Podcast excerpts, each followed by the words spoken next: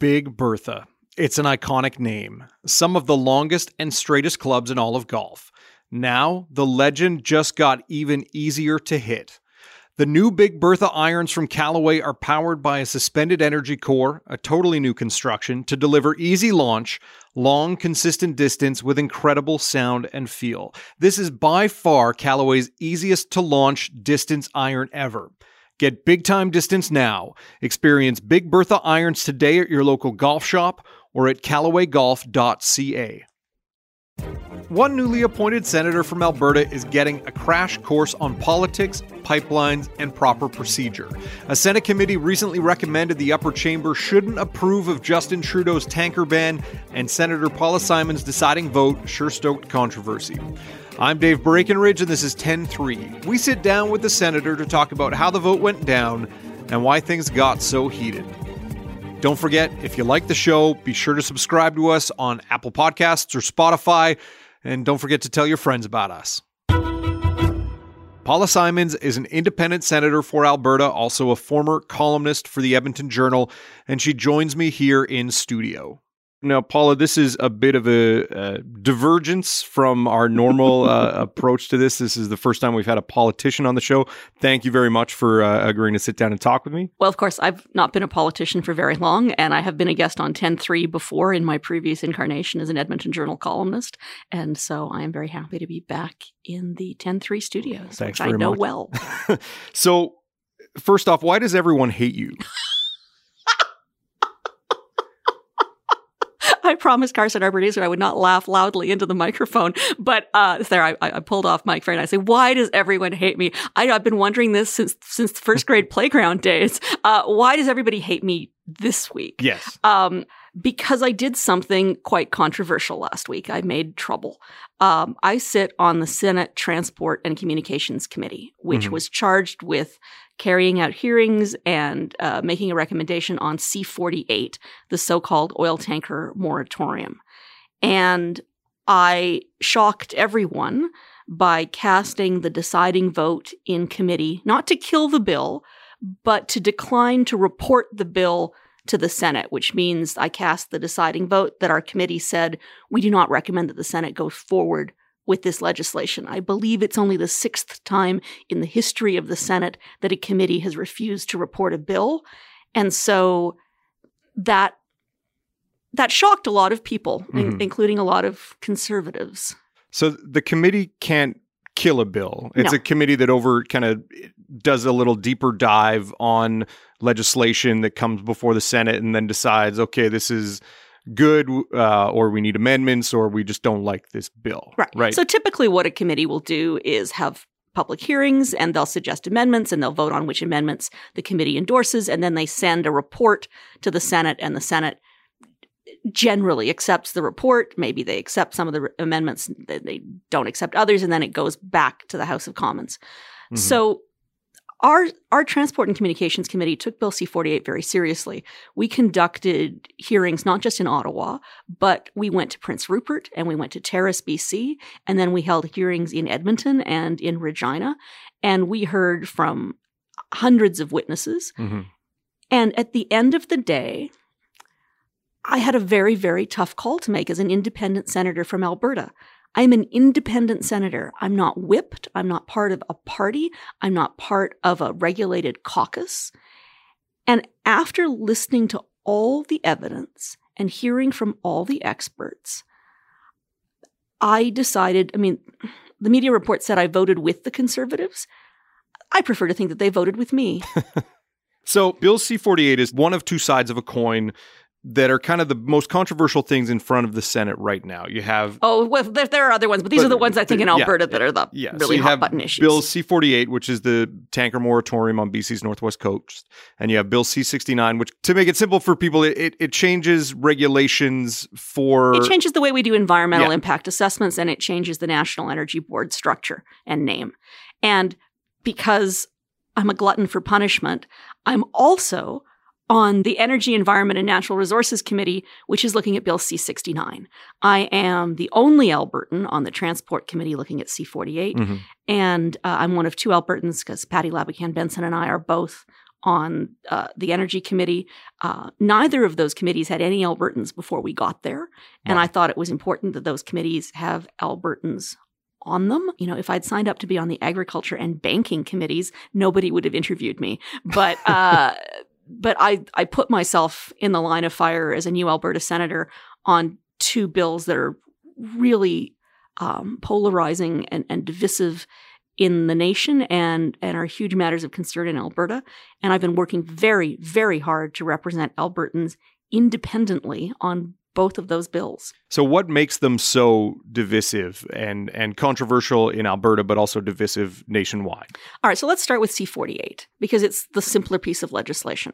I say it's the so called oil tanker moratorium because it isn't. Oh, it involves the waterways that are east of Haida Gwaii, you know, the Queen Charlotte Strait, um, the Hecate Strait, the waters that separate Haida Gwaii, the former Queen Charlotte Islands, from the Mhm. mainland of BC. Okay. So, and it runs, it affects territory from the northern tip of Vancouver Island all the way to the Alaska border. So the problem is that these are some of the most beautiful, pristine waterways in the world, not just in Canada. It's an extraordinary ecosystem. It's the Great Bear Rainforest. It's the largest, you know, salmon spawning grounds. These are really important areas to protect.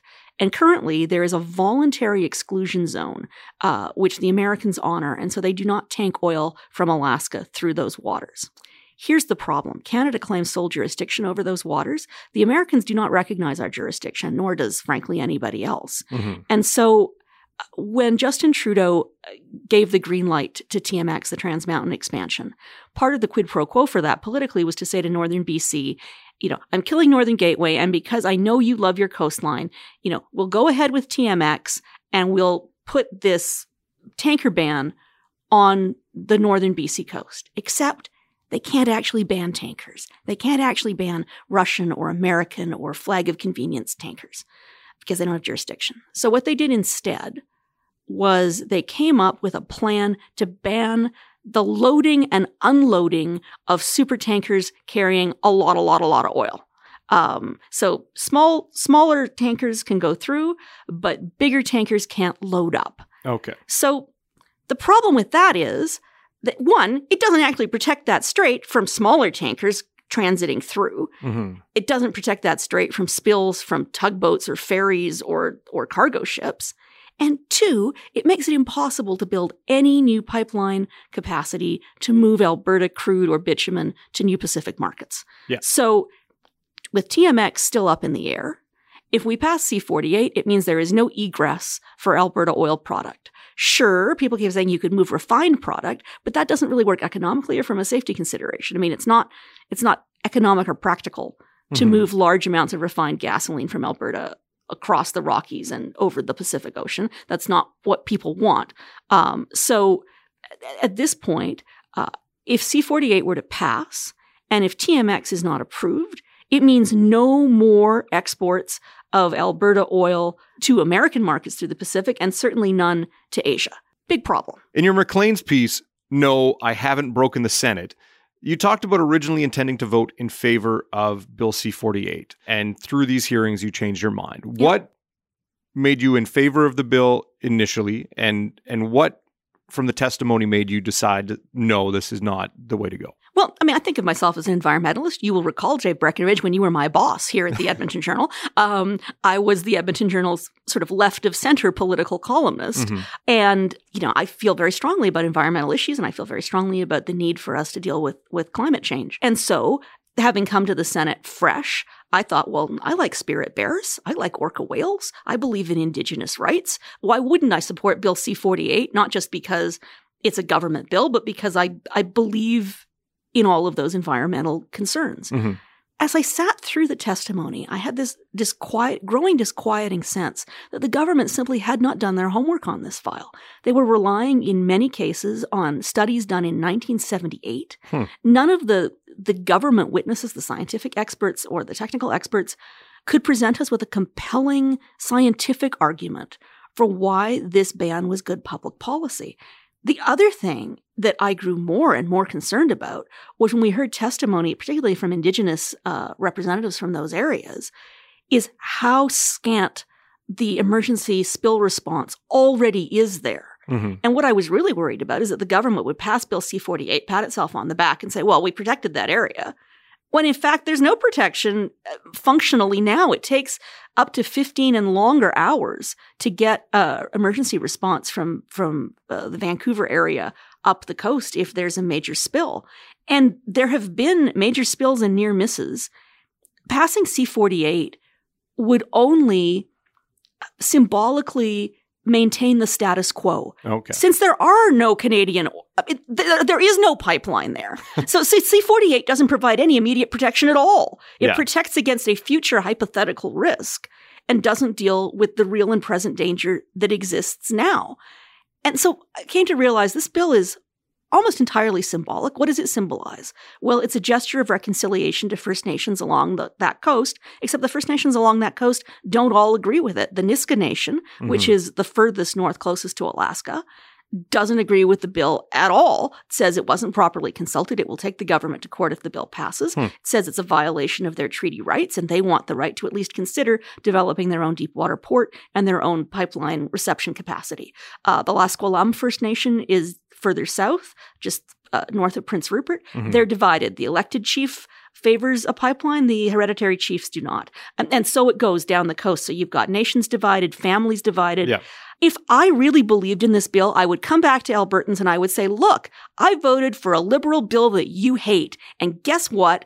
Um, it's a good bill. And I did my duty to Canada and I voted for it. I could not come back to Alberta and say in good conscience, this bill is worth the sacrifice that it asks Albertans to make. So, what is the process in the committee? Like, eh, before it goes back to the Senate, eh, the committee is, has done hearings on the bill and is reviewing the bill and reviewing amendments to the bill and having a number of votes on it. So, Yeah, just so- break down that process I mean, a so, I mean, what usually happens? The last bill the Transport Committee looked at dealt with shipwreck salvaging. We heard from a half a dozen witnesses. We accepted two amendments. We passed them unanimously. You know, the bill went to the Senate. Da-da. Yeah. You know, so lots of what we do is bread and butter stuff. Uh, in this case, we held all these public hearings. This and C69 are the first times in the history of the Senate that the Senate has ever gone on tour for public hearings. So Hmm. this is this is this is major public outreach. Um, we had 130 people come to our hearings in Prince Rupert. I mean, the room was packed. Mhm. It was important that we did that. So we did the hearings, we had the meetings, we had very fractious debate. It's a very divided committee. Mhm. Um, there's lots of politicking that goes on because, you know, I'm an independent, nonpartisan senator. The conservatives on that committee are not. no- Are certainly not independent, and they're definitely not nonpartisan. So they're, we- and they're in lockstep. and they're in lockstep. the- yeah. They're in lockstep because that's they're they're you know they're still playing hockey, and the independent senators are doing free skating in the middle of the hockey game. It's it's very awkward. So you know they're they're playing a different game and for different reasons. And so you know they were some of them were so certain. I, I have to read this tweet because it makes me laugh. I pulled it up here so that I could read it to you. So Senator Don Plett, who's the conservative whip, was so certain of how I was going to vote that before I voted, he tweeted out a link so that you could watch the live stream. You can tune into the live stream of the Senate Transport Committee to watch Alberta Senator Paula Simons as she sells out her province by voting for Bill C 48 to pass. Hashtag shameless. Um, so that's how certain Don Plett was that I was going to vote in favor Mhm. of C 48. I don't know who was more shocked when I cast, you know, and it's the decide it was very dramatic because my name starts with an S. So I was the last person to vote and I held the power to, you know, it, it was like a West Wing episode. I held the power to let the bill go forward or not. And to the shock of the stunned room, I said no. And I don't know who was more surprised, the, you know, the, the liberal senator on the committee or, or Don Plett, who, you know, I don't actually want to give the dear man apoplexy, but I, I may have, I may have, you know, broken something. Um, it was, was a very, di- I mean, I'm making light of it now. It was a very Yeah. difficult vote to cast. Uh, Mhm. I had a very, I had a sleepless night the night before as I contemplated that I might have to do this. Yeah. I mean, I was really hoping I wouldn't have to. I was really hoping we could get some amendments passed that would make the bill palatable. I wanted an amendment that would, that would exempt the Nisga'a territory Mhm. give them the right to decide whether or not they wanted to go ahead with a port and a pipeline, Yeah. which would at least have given Alberta some access. I wanted, I supported an amendment which would have said C48 didn't come into effect until after TMX was sort of, you know, a go. Well on the way. Well on well on Yeah. the way, which had we my colleague uh, Julie Miville-Dechêne, who's the uh, uh, I, I, adore her. She's the independent uh, Senate uh, uh, deputy chair of the committee. We worked hard together on amendments. Um, she and I couldn't get enough ISG senators to agree, and the conservatives simply refused to pass any amendments, even amendments that were the amendments that they that they I mean we'd worked with them. There's a there's a great conservative senator uh, Dennis Patterson. Judy and I had worked with him on wording for amendments. Judy and Dennis had worked really closely, and in the end, the conservatives pulled all their amendments and refused to support any of ours. And at that point, I I, I couldn't I couldn't turn around and say to Albertans, I support this bill. You know, trust me on this. I, yeah. I just couldn't. Now that tweet from Don Plett kind of it created a I was watching following it some of what was going on on Twitter that uh, as the vote was votes were happening and I saw that tweet from Don Plett. I think you may have retweeted it or someone oh, I, no, or someone no, else. B- B- Brett, Brett Wilson, oh, yes. who's from Dragon's Den. I mean, th- so I mean, there was this whole I wasn't looking, I mean, for once in my life, I would like you to know, former boss, for once in my life, I was not actually looking at Twitter. I was actually paying attention yeah. to what was going on in the room. I didn't see all these tweets until later. Um, so while I'm, while I'm, while I'm doing this, people are screaming on Twitter. Oh, she's a sellout. Oh, she should resign. Oh, you know, why are we paying for her rations? She's a fat pig. I never know. I have put on a little weight since I joined the Senate. I have no idea why people think that affects the way I vote. I don't know. When I get hangry, I guess it's a problem. But um, uh, you know, so people are just screaming blue murder, and then you know, after even after I cast the vote, even for like another 48 hours, the cognitive dissonance was like people just couldn't wrap their heads around it. And then it took about a 48 hour delay for environmentalists to realize that I had in fact betrayed them. And oh so, so then came the angry, angry tweets from the environmentalists who wanted to know how much money I was taking from big oil. Uh, the answer is none. Uh, you know, and why I met with so many oil lobbyists and no environmental lobbyists. The answer is that's not true. I met with about an equal number yeah. uh, from from industry and from environmental groups. Uh, so, you know, and then I have ISG colleagues, members of the Independent Senate Group, who are not very happy with me because we're in this weird position. We're not a caucus. We don't have a leader. We're not whipped. On the other hand, there's a real concern that if independent senators flex their independence too hard, we put the whole independence experiment at risk. Because the the idea is in the past the the chamber of sober second thought in some ways was a rubber stamp group, right? That they voted they didn't do go against the governing party they um, didn't. I mean, they did. I mean, there are there are key and important times in yeah. history when that was not true. Mm-hmm. Um, you know, the the abortion debate is one of those times. Um, GST is one of those times.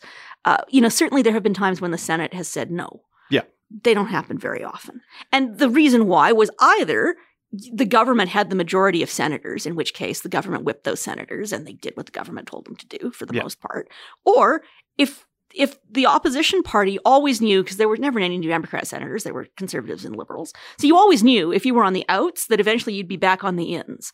So you don't want to start a precedent of the Senate. I mean, this isn't America where the Senate routinely rejects legislation. I mean, it's extraordinarily rare here. Mm-hmm. So if we're going to go forward with a model of all independent senators and they're not going to be whipped, then the question becomes legitimately, how does the government move its legislative agenda forward? You can't have the independent Senate backseat driving every piece of legislation and say, you know, you know, I don't love this. I wouldn't, you know, let, I mean, the whole thing, the whole thing snarls up if we're yeah. constantly, you know, up on our hind legs saying, no, you can't do this.